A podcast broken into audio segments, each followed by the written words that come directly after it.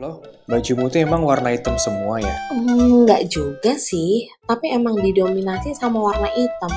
Kenapa tuh? Soalnya tiap kali kita ketemu, pasti baju yang kamu pakai warna hitam.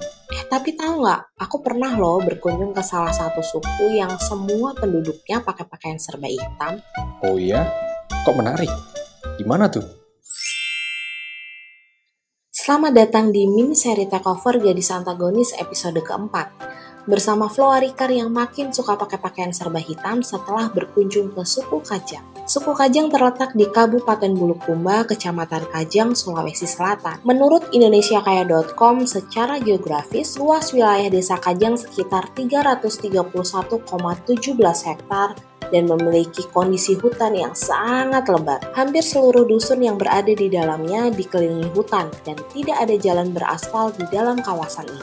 Di antara berbagai suku yang ada di Provinsi Sulawesi Selatan, Suku Kajang merupakan salah satu kelompok masyarakat yang kokoh memegang tradisinya. Seluruh penduduk suku Kajang selalu menggunakan pakaian berwarna hitam dan tidak memakai alas kaki. Maka, jika ada wisatawan yang ingin berkunjung seperti saya kala itu, kita juga diwajibkan untuk memakai pakaian serba hitam dan tanpa alas kaki.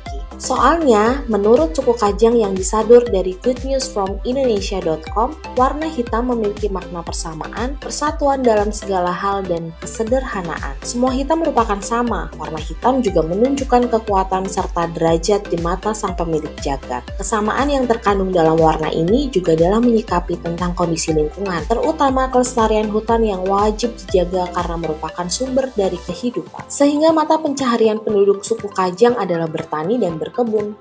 Kemudian satu-satunya alat transportasi yang boleh digunakan adalah kuda. Iya, hewan bernama kuda, bukan logo mobil ya.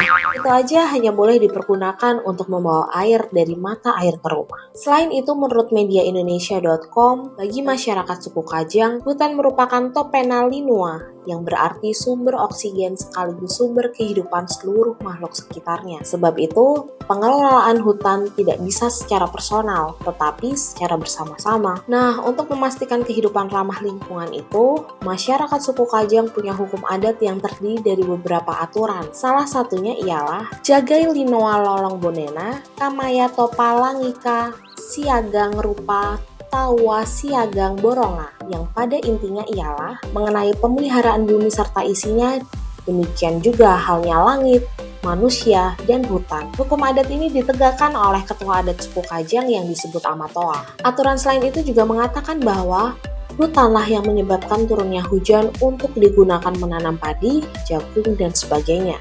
Kemudian masih disadur dari media Indonesia.com, ada empat sumber daya yang menjadi fokus utama dalam aturan tersebut, antara lain kayu, rotan, lembah, dan udang.